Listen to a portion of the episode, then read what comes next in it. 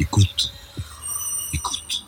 Bonjour Lilian Thuram. Bonjour. Vous venez de publier ce livre, La pensée blanche.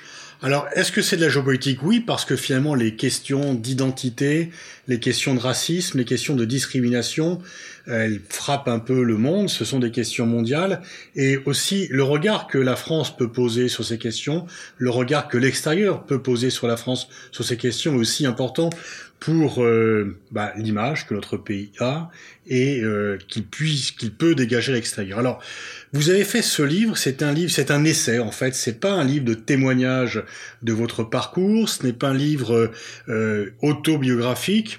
Vous l'avez fait, même si euh, vous l'expliquez, vous avez un peu répondu à une interrogation que vous avez eue en étant enfant.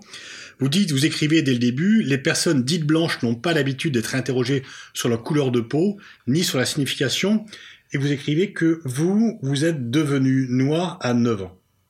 Oui, effectivement, euh, le livre part euh, d'une histoire personnelle, c'est-à-dire qu'en arrivant euh, ici à Paris, des enfants de la classe de CM2 euh, m'ont insulté de sale noir, et c'est pour ça que je dis que je suis devenu noir à l'âge de 9 ans. Et ce qui était intéressant de questionner, c'est à quel âge euh, ces enfants qui m'insultent deviennent blancs. comment se fait-il qu'ils intériorisent qu'être noir, c'est moins bien? Comment se fait-il qu'ils aient la conviction à 9 ans qu'être blanc, c'est mieux? Et l'idée, c'est de dire que cette pensée blanche qu'être blanc, c'est mieux, ça vient d'une histoire. C'est-à-dire qu'on a divisé les êtres humains en races, on les a hiérarchisés selon leur supposée euh, couleur de peau, et donc nous devons prendre conscience que nous sommes des héritiers de cette histoire. Vous, vous, paraphrasez un peu Simone de Beauvoir en disant que on ne naît pas blanc, on le devient. Ben effectivement, et euh, je crois que malheureusement, euh, nous utilisons des catégories liées à la couleur de la peau, mais nous ne connaissons pas l'histoire de, de, ces catégories. Euh, très souvent, lorsque je fais des conférences, je demande qui est blanc ou blanche. Les gens lèvent la main, je leur dis est-ce que vous êtes de la même couleur que de cette feuille de papier euh, euh, blanche? Ils me disent non. Je leur dis mais alors pourquoi vous dites que vous êtes blanc ou blanche? Et là, il y a un silence. Et en fait, ils ne le savent pas mais ils disent qu'ils sont blancs blanches par habitude. Mmh. Et c'est l'idée de questionner et de dire voilà, c'est une construction. Être blanc, c'est une construction. Être noir, c'est une construction. C'est une idéologie euh, euh, qui, peut être, datée, c'est-à-dire que c'est la construction des blancs, des noirs. Et les gens sont très surpris ben, de savoir que le racisme c'est pas quelque chose de naturel. La hiérarchie entre les personnes c'est pas quelque chose de naturel. Se classifier selon la couleur de la peau c'est pas quelque chose de naturel. Et donc, euh, comment avez-vous eu l'idée de, de, faire ce livre au fur et à mesure? C'est tout d'un coup, vous êtes dit que, comment a maturé l'idée de faire ce livre? Vous avez créé, à la fin de votre carrière de footballeur, euh, une fondation pour euh, lutter, pour éduquer contre le racisme. Vous avez eu de multiples actions, des expositions, vous étiez commissaire d'exposition, d'autres livres aussi. Et puis ce livre qui est quand même aussi, euh, euh, je veux dire, différent, parce que c'est quand même un essai, c'est quand même aussi un aboutissement intellectuel. Bon, je ne sais pas si euh, c'est un aboutissement, ce sont euh, des questions que je me pose depuis l'âge de 9 ans, c'est-à-dire comment euh, comprendre euh, les mécanismes du racisme, euh, pourquoi on se regarde à travers nos supposées couleurs de peau, d'où ça vient. Mm -hmm. Et donc, pour moi, c'est vraiment donner à comprendre la construction de ces identités liées à la couleur de la peau. Et puis peut-être aussi pour répondre à votre mère, Mariana, euh, qui, lorsque vous êtes insulté dans la cour de l'école, vous lui raconterez ce qui s'est passé, elle a une réaction que la fois vous comprenez, mais que vous, avec laquelle vous voulez quand même euh, lutter. mais c'est vrai que ma maman m'a donné une très mauvaise réponse. Elle m'a dit c'est comme ça, les gens sont racistes, ça va pas changer. Mm. Et effectivement, j'aurais aimé euh, que ce livre puisse exister à l'époque. Comme ça, elle aurait lu ce livre, elle m'aurait expliqué le pourquoi du racisme. D'ailleurs, ce livre aussi euh, aurait été très intéressant euh, pour les parents des enfants qui m'ont insulté de sale noir, pour qu'ils puissent expliquer aux enfants d'où vient cette notion de racisme. Et en, ce qui est très important, c'est montrer que ces catégories liées à la couleur de la peau est une volonté d'une minorité de gens de construire des divisions entre les êtres humains pour exploiter. C'est-à-dire Mhm. exploiter des gens, c'est-à-dire que lorsqu'on on, on- on construit euh, cette, euh, cette idée euh, de la traite négrière, par exemple, c'est pour l'enrichissement d'une minorité de gens. C'est-à-dire que l'esclavage n'est pas une confrontation entre personnes de couleurs différentes, mais un système économique. Vous en parlez, les Amérindiens, effectivement, ont été, on s'est posé la question de savoir si c'était une âme pour savoir si on pouvait ou non les réduire en esclavage. Ben exactement, c'est-à-dire que euh, moi, ce qui me surprend, par exemple, euh, il n'y a pas très longtemps, dans un journal quand même assez sérieux, euh, et, euh, on écrivait encore que Christophe Colomb avait découvert euh, les Amériques. Mhm. Et c'est ce que je, C'est ce qu'on c'est ce que- apprend à l'école. voilà, mais c'est ce que je- j'apprends, c'est ce que je dis quand lorsque je parle de la pensée blanche, c'est-à-dire nous parlons d'où? Mhm. C'est-à-dire que euh, est-ce que les personnes qui étaient dans les Amériques, euh, ce sont des êtres humains comme nous? Si ce sont des êtres humains comme nous, on ne peut pas dire que Christophe Colomb a découvert l'Amérique. C'est-à-dire que Mhm. nous sommes en, en 2020 et malheureusement, lorsque vous questionnez les enfants, ils vous répondent que Christophe Colomb a découvert l'Amérique. C'est d'une violence totale.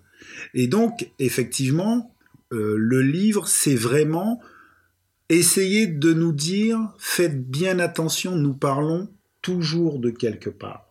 Hmm. Lorsque vous analysez le- euh, la colonisation, n'oubliez jamais que c'est un système économique, c'est une volonté politique, et dès l'époque, il y a toujours eu des hommes et des femmes, et peu importe leur couleur, qui dénonçaient ces systèmes euh, qui étaient euh, des systèmes d'une violence et d'un aveuglement incroyable, mais qui étaient attirés avant tout par des gens cupides. Et donc l'idée, c'est que nous puissions sortir de ces identités de couleur de peau pour avoir une réflexion en tant qu'être humain lorsque nous analysons l'histoire. Par exemple, les décolonisations, ce ne sont pas euh, des défaites pour la France, mais c'est une victoire pour la liberté, pour euh, l'égalité, pour la fraternité. Euh, La fin de l'esclavage, c'est exactement la même chose. Et donc, nous devons grandir pour pouvoir analyser le système économique dans lequel nous nous trouvons aujourd'hui et peut-être revenir à des solidarités. Alors, dans votre livre, vous expliquez que lorsqu'on est dominant, on ne réfléchit pas à sa domination puisqu'elle apparaît naturelle et qu'il n'y a pas à la mettre en cause. Nous sommes quelques-uns, Hubert Védril, moi-même et d'autres, qui disons que l'Occident a eu le monopole de la puissance pendant cinq siècles, donc il a pensé le monde à travers lui-même, sans penser que les autres existent, et que ce monopole est en train de disparaître, voire a déjà disparu, et qu'on ne peut plus maintenant penser le monde comme si le monde devait être occidental. Est-ce que vous ne pourriez pas faire un parallèle finalement entre euh, cette pensée blanche et cette pensée occidentale qui a du mal à se remettre en cause, qui a du mal à accepter l'autre comme étant l'autre et non pas une, euh, une duplique de soi-même ou euh, un élément qui doit être dominé parce qu'il n'a pas d'agenda propre.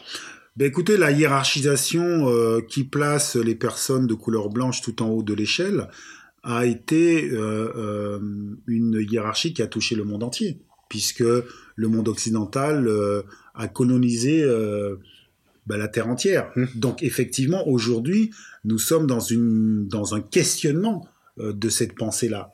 Et ce qu'il faut rappeler sans cesse, c'est que dès le départ, que ce soit l'arrivée de, de, de Christophe Colomb dans les Amériques, que ce soit la traite négrière, que ce soit les colonisations, il y a toujours eu des hommes et de femmes, des femmes du monde occidental qui ont dénoncé ces violences. Ça, c'est très important à comprendre.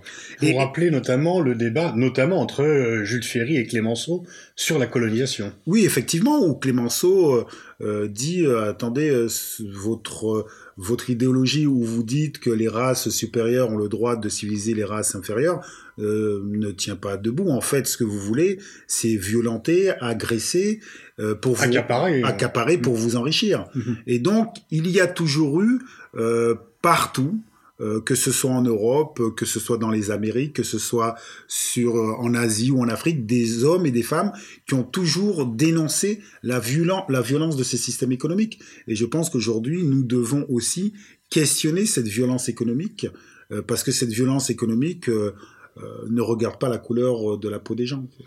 Alors en fait, vous, vous voulez en fait interpeller, grosso modo, vous dites ceux qui sont racistes, c'est pas la peine d'essayer de les convaincre, ceux qui sont, vous n'utilisez pas le terme d'ailleurs dans votre livre de suprématistes blancs, Mais on voit bien aux États-Unis, mais même aussi en Europe, il y a des gens qui affirment au clair que les Blancs sont supérieurs euh, à bien des égards sur les autres euh, catégories. Mais ce qui est normal, c'est-à-dire qu'en France, par exemple, jusqu'en 1950, on apprenait euh, dans les écoles que la race blanche était la race supérieure. Euh, Mhm. Ces livres ont eu cours jusqu'en 1977. Donc c'est tout à fait compréhensible euh, qu'il y ait encore des personnes euh, qui, qui pensent cela, qui pensent qu'effectivement qu'être blanc c'est mieux et que c'est tout à fait légitime que les blancs doivent par exemple se protéger parce que quelque part euh, il y a des gens qui leur en veulent et que c'est normal que ce soit eux qui dominent le monde. Mais vous pouvez distinguer entre euh, ceux qui pensent que les blancs sont supérieurs, full stop, c'est Mm. comme ça, et que c'est très bien ainsi, et des gens, je dirais, qui le pensent par inadvertance, ou en fait parce qu'ils n'ont pas réfléchi, parce qu'étant dans une position dominante, c'est ce que vous expliquez dans de nombreux passages, ben, ils n'ont pas à s'interroger. Vous dites, par exemple, on parle d'un art nègre, de musique noire, on ne parle pas d'un art blanc ou de musique blanche. Donc en fait, parce que ça paraît, je dirais, naturel, entre guillemets, sauf que c'est tout sauf naturel. Mais d'ailleurs, c'est assez incroyable parce que, vous savez, euh, euh, j'ai fait l'expérience quand même, euh, parce que ça fait très longtemps que je parle de ces sujets. Je vous ai dit, j'ai commencé à me questionner à l'âge de 9 ans. Et c'est très souvent que j'ai des amis qui sont très mal à l'aise lorsqu'ils entendent blanc ou blanche. Ça les crispe. Et euh, je, voudrais juste dire à, ces personnes-là qu'il faut arrêter. Il faut questionner au contraire cette identité parce que c'est pas une identité qui euh, euh, qui est naturelle en fait. C'est une construction et cette construction a duré tellement de temps qu'ils finissent par l'intérioriser. Un petit exemple, euh, j'ai un très bon ami, c'est mon ami euh, euh, frère, comme on pourrait dire. Un jour, je l'appelle. Avec qui vous avez commencé à jouer au foot tout gamin? Oui, voilà, c'est vraiment quelqu'un que que que, euh, que j'adore. Euh, On s'adore, c'est c'est un ami frère, comme je vous ai dit. Et donc un jour, je l'appelle, je dis voilà, dis-moi, tu as le sentiment d'être blanc? Il me dit bah je comprends pas ce que tu me dis. Je dis bah euh, moi je suis noir. Il me dit bah ouais. Je dis bah si je suis noir, toi t'es quoi? Il me dit bah je suis normal. Et c'est ça qui est très intéressant. En fait, je Oui, pense qu'il n'y avait pas d'hostilité à votre égard. Ah, pas du tout. Bon, moi, je, je, je crois que chacun de nous, en règle générale, nous sommes de bonne volonté. Mais il faut donner de la connaissance pour comprendre pourquoi le racisme existe dans nos sociétés. Parce que trop souvent, on explique que c'est normal. Non, il n'y a pas de normal. Il n'y a pas de normalité. Le sexisme, c'est Mm. pas normal. Euh, L'homophobie, c'est pas normal. C'est une éducation. Donc, il faut donner à comprendre euh, le pourquoi des choses pour pouvoir se libérer.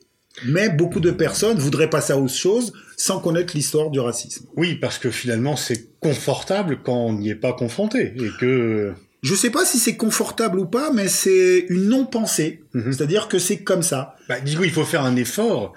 Il faut faire un effort pour aller. Vous citez également, euh, par exemple, ce sprinter australien Norman, qui s'était solidarisé avec euh, John Carlos et Tommy Smith lors de cette fameuse finale du 200 mètres à Mexico, qui d'ailleurs a payé cher. Et donc, vous montrez bien effectivement qu'il y a des gens qui euh, vont à contre-courant, qui n'hésitent pas à aller au combat pour affirmer leur opposition au racisme.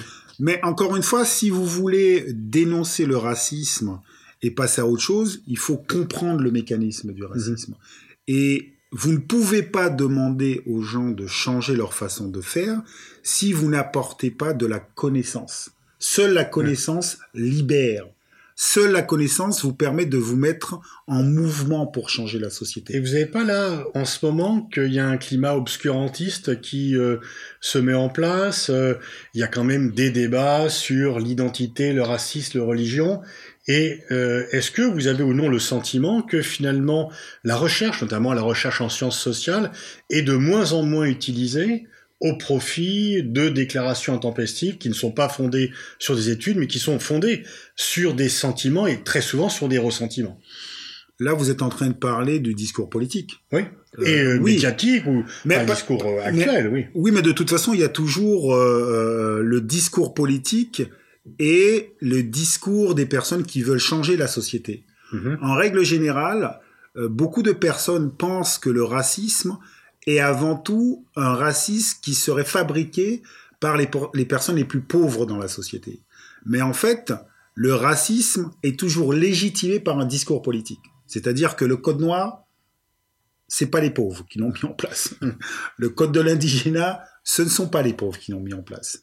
L'apartheid, la ségrégation, ce sont toujours des politiques qui ont construit ces hiérarchies entre les personnes selon la couleur de la peau, et ce sont souvent des élites qui le mettent en place. Donc ça, c'est très important à comprendre. Et effectivement, ce sont eux qui tirent les profits économiques de la situation. Ben exactement. Donc c'est pour cela qu'il faut vraiment euh, prendre le temps de, de comprendre euh, comment les choses se mettent en place. Et c'est pour cela qu'il faut inviter euh, tout un chacun à comprendre les mécanismes pour ne pas tomber dans le piège de la division. C'est-à-dire qu'il y aura toujours un discours politique qui va construire des nous et des eux. Des nous et des eux, c'est juste pour que les gens ne soient pas solidaires, pour mhm. questionner euh, le pouvoir politique et pour que le pouvoir politique soit obligé de mettre de la solidarité au, au, au, cœur de leur programme. Parce que il n'y a que la solidarité qui va nous emmener à vraiment au vivre ensemble. Et donc les politiques, eux, s'amusent effectivement à mettre dans le débat public des nous et des eux en expliquant qu'ils n'ont pas la même couleur que nous, ils n'ont pas la même religion que nous. Enfin, aujourd'hui, ils vont pas le dire comme ça ouvertement, mais en tout cas, ils vont nous emmener à croire que on ne peut pas vivre ensemble sur des critères qui sont un peu flous, de plus en plus flous. Donc, ça veut dire que c'est bon signe. Ça veut dire que nous sortons de ces schémas où effectivement avant on pouvait dire ils sont noirs, ils sont pas blancs, donc ils sont pas comme nous. Aujourd'hui, c'est très compliqué pour euh, tenir ce discours-là et être euh, entendu. Euh, vous pouvez le tenir lorsque vous êtes aux États-Unis, par exemple, mais en France, je pense que vous ne pouvez pas tenir exactement ce même discours. Mais vous allez quand même construire l'idée qu'il y a nous et eux. Et les eux, mais nous, nous ne vont rien nous emmener de positif. Mhm. Ou les eux vont mettre en danger notre façon de vivre. Et donc voilà pourquoi il ne faut pas tomber dans, dans ce piège-là. Alors dans votre livre aussi, vous vous exprimez sur ce qu'on appelle le racisme anti-blanc, mhm. euh, qui pour certains est euh, finalement existant et qui est une sorte de parallèle. Il y a un racisme anti-noir, mais il y a aussi un racisme anti-blanc. Donc euh, tout ceci est équivalent. vous exprimez assez fortement sur ce concept, si tant est que l'on puisse qualifier ceci de concept, du moins sous cette appellation. Je peux comprendre que certaines personnes euh, voudraient être séduites dans l'idée qu'il y aurait du racisme anti-blanc.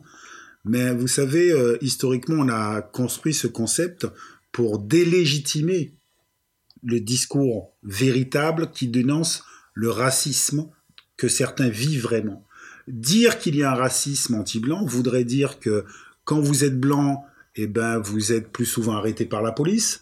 Quand vous êtes blanc, vous avez un problème pour trouver du travail. Quand vous êtes blanc, vous avez un problème pour trouver euh, un, logement. Quand vous êtes blanc, en fait, vous vivez une violence existentielle parce que vous êtes blanc. Et heureusement, cela n'existe pas, vous savez, parce que je pense que les gens ne se rendent pas compte quelle est la violence en fait existentielle lorsque vous subissez le racisme. Quel est l'objectif de développer ce concept de racisme anti-blanc? Bah, ça a toujours été euh, très simple. Hein. C'est délégitimer l'idée de l'égalité. Mhm. Euh, je dis très souvent, euh, Martin Luther King, Nelson Mandela étaient présentés comme des racistes anti-blancs. Donc et vous terroristes. et donc, donc vous voyez très bien, ça sert à quoi en fait mhm. Et c'est pas une nouveauté. Mhm. C'est comme l'idée que l'homme blanc est en danger, il faut défendre l'homme blanc. C'est pas une nouveauté en fait. C'est-à-dire que les Européens, lorsqu'ils sont quand ils sont arrivés dans, en, en Amérique, eh ben, euh, il fallait se protéger euh, des, des euh, peuples premiers, des autochtones, parce qu'ils allaient nous agresser. Il fallait se défendre des esclaves parce qu'ils allaient nous agresser. Et donc, c'est pas une nouveauté, c'est-à-dire ceux qui ne veulent pas l'égalité essayent de, de, présenter les autres comme des dangers. Mhm. Et fort heureusement, les sociétés grandissent et nous finissons par construire l'égalité euh, même s'il y a toujours des gens qui ne veulent pas l'égalité. Vous pensez que les choses progressent? Vous ne pensez pas là, dans le climat actuel, avec euh, toutes ces accusations, ces polémiques sur l'islam, est-ce que donc euh, ça fait vous arrêtez votre carrière en 2008 est-ce que donc depuis 12 ans que vous vous consacrez uniquement à votre fondation, est-ce que vous pensez que les choses progressent ou que finalement ça, c'est toujours aussi difficile bah, sur un long terme, euh, les choses progressent, l'égalité progresse. Mhm. Euh, je dis souvent que mon grand-père est né en 1908, 60 ans après l'abolition de l'esclavage. Ma mère est née en 1947, il y avait la ségrégation aux États-Unis. Euh, notre pays, la France, colonisait encore beaucoup d'autres pays. Moi, je suis né en 72, il y avait l'apartheid en, en, Afrique du Sud. L'idée, c'est toujours analyser le racisme, pas simplement d'un point de vue de son propre pays, mais d'un vue monde. Et aujourd'hui encore, bien évidemment, il y a des gens qui vont construire des nous et des eux. En France, euh, c'est euh, euh, nous et les musulmans. Mm-hmm. Ça, c'est très clair depuis plusieurs années. Mais nous et les musulmans, ça raconte notre, propre histoire. Ça raconte la guerre en Algérie, ça raconte le rapport que la France a eu avec les musulmans, de, historique. Donc, c'est-à-dire qu'il ne faut pas rester coincé dans une réflexion euh, d'une dizaine ou une vingtaine d'années. C'est-à-dire que il faut vraiment comprendre que nous sommes des, héritiers d'une histoire. Après, la réalité, c'est que s'il y a ces débats, s'il y a des gens qui ne veulent pas le changement, c'est que en face, il y a beaucoup de gens qui travaillent pour l'égalité. Mm-hmm. Et ça aussi, c'est une nouveauté. C'est-à-dire qu'en France aujourd'hui, il y a des débats euh, qui, qui, qui existent et qui n'existent pas, qui n'existaient pas il y a une vingtaine d'années. D'ailleurs, ceux qui ne veulent pas euh, du débat euh, disent oui, mais ces débats viennent des États-Unis.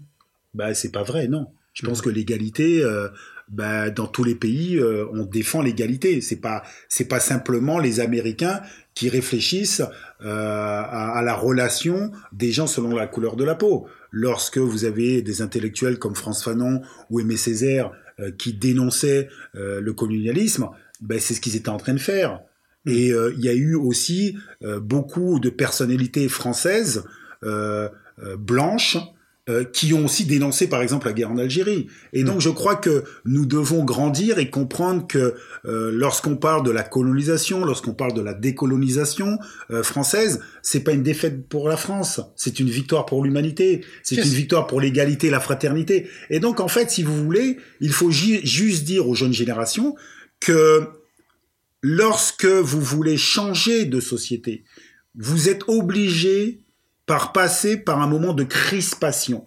Mhm. Et les gens qui ne veulent pas le changement, qui ne veulent pas d'égalité, se radicalisent. Et effectivement, aujourd'hui, il y a des personnes qui se radicalisent en essayant de présenter à la majorité des Français mais un supposé ennemi.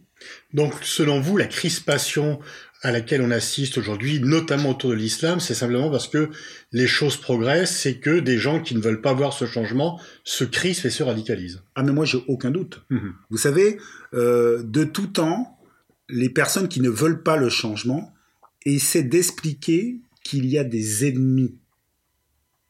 Hmm. Qu'il y a des ennemis, c'est-à-dire que euh, moi je suis antillais. Lorsque il y a eu des débats au départ pour mettre fin à l'esclavage, ben, certains qui ne voulaient pas la fin de l'esclavage expliquaient que les esclaves seraient trop dangereux s'ils étaient libres. Mhm. À, la, et, la, colonisation, c'est exactement la même chose aussi. Qu'est-ce qui vous anime, Lilian vous, vous avez été un footballeur avec une carrière exceptionnelle. Vos anciens partenaires euh, sont entraîneurs dans les médias, etc. Vous, vous vous consacrez uniquement euh, à votre fondation. Qu'est-ce qui vous anime? J'ai eu la chance de grandir dans la région parisienne, à, Avon, dans une cité où il y avait des enfants qui venaient du monde entier. Du monde entier. Et j'ai expérimenté, en fait, que le racisme, ben, ça a toujours été un leurre, en fait. Et donc, il faut expliquer ça aux gens. Il faut que, qu'on puisse comprendre l'histoire. Pour être armé, pour justement ne pas tomber dans des pièges où on va vous renvoyer à des catégories. Et la seule catégorie qu'il faut défendre, c'est l'humaine. Mais pour défendre cette catégorie, il faut connaître l'histoire du racisme. Comment on a construit ces, identités, comment on vous enferme dans votre religion, comment on vous enferme dans une certaine couleur de peau, comment on vous enferme dans un genre ou dans, dans une sexualité? Et en règle générale, si vous n'êtes pas conscient, vous-même, vous allez vous enfermer dans ces catégories. Et quand vous vous enfermez dans cette catégorie, eh ben, vous ne pouvez pas défendre la catégorie la plus importante, l'humaine. Et donc, à la fin du livre, euh, j'essaie d'expliquer que le jeu, c'est nous. Et à partir du moment où vous avez conscience de ça, vous pouvez obliger les politiques à résoudre les vrais problèmes de société. Ça veut dire la solidarité. On va terminer sur ce joli mot euh, qui est de moins en moins utilisé. donc merci Lilian Thuram. Je renvoie à la lecture de votre livre La pensée blanche. C'est aux éditions Philippe Ray et c'est vraiment un livre à lire. Merci à vous. Merci beaucoup.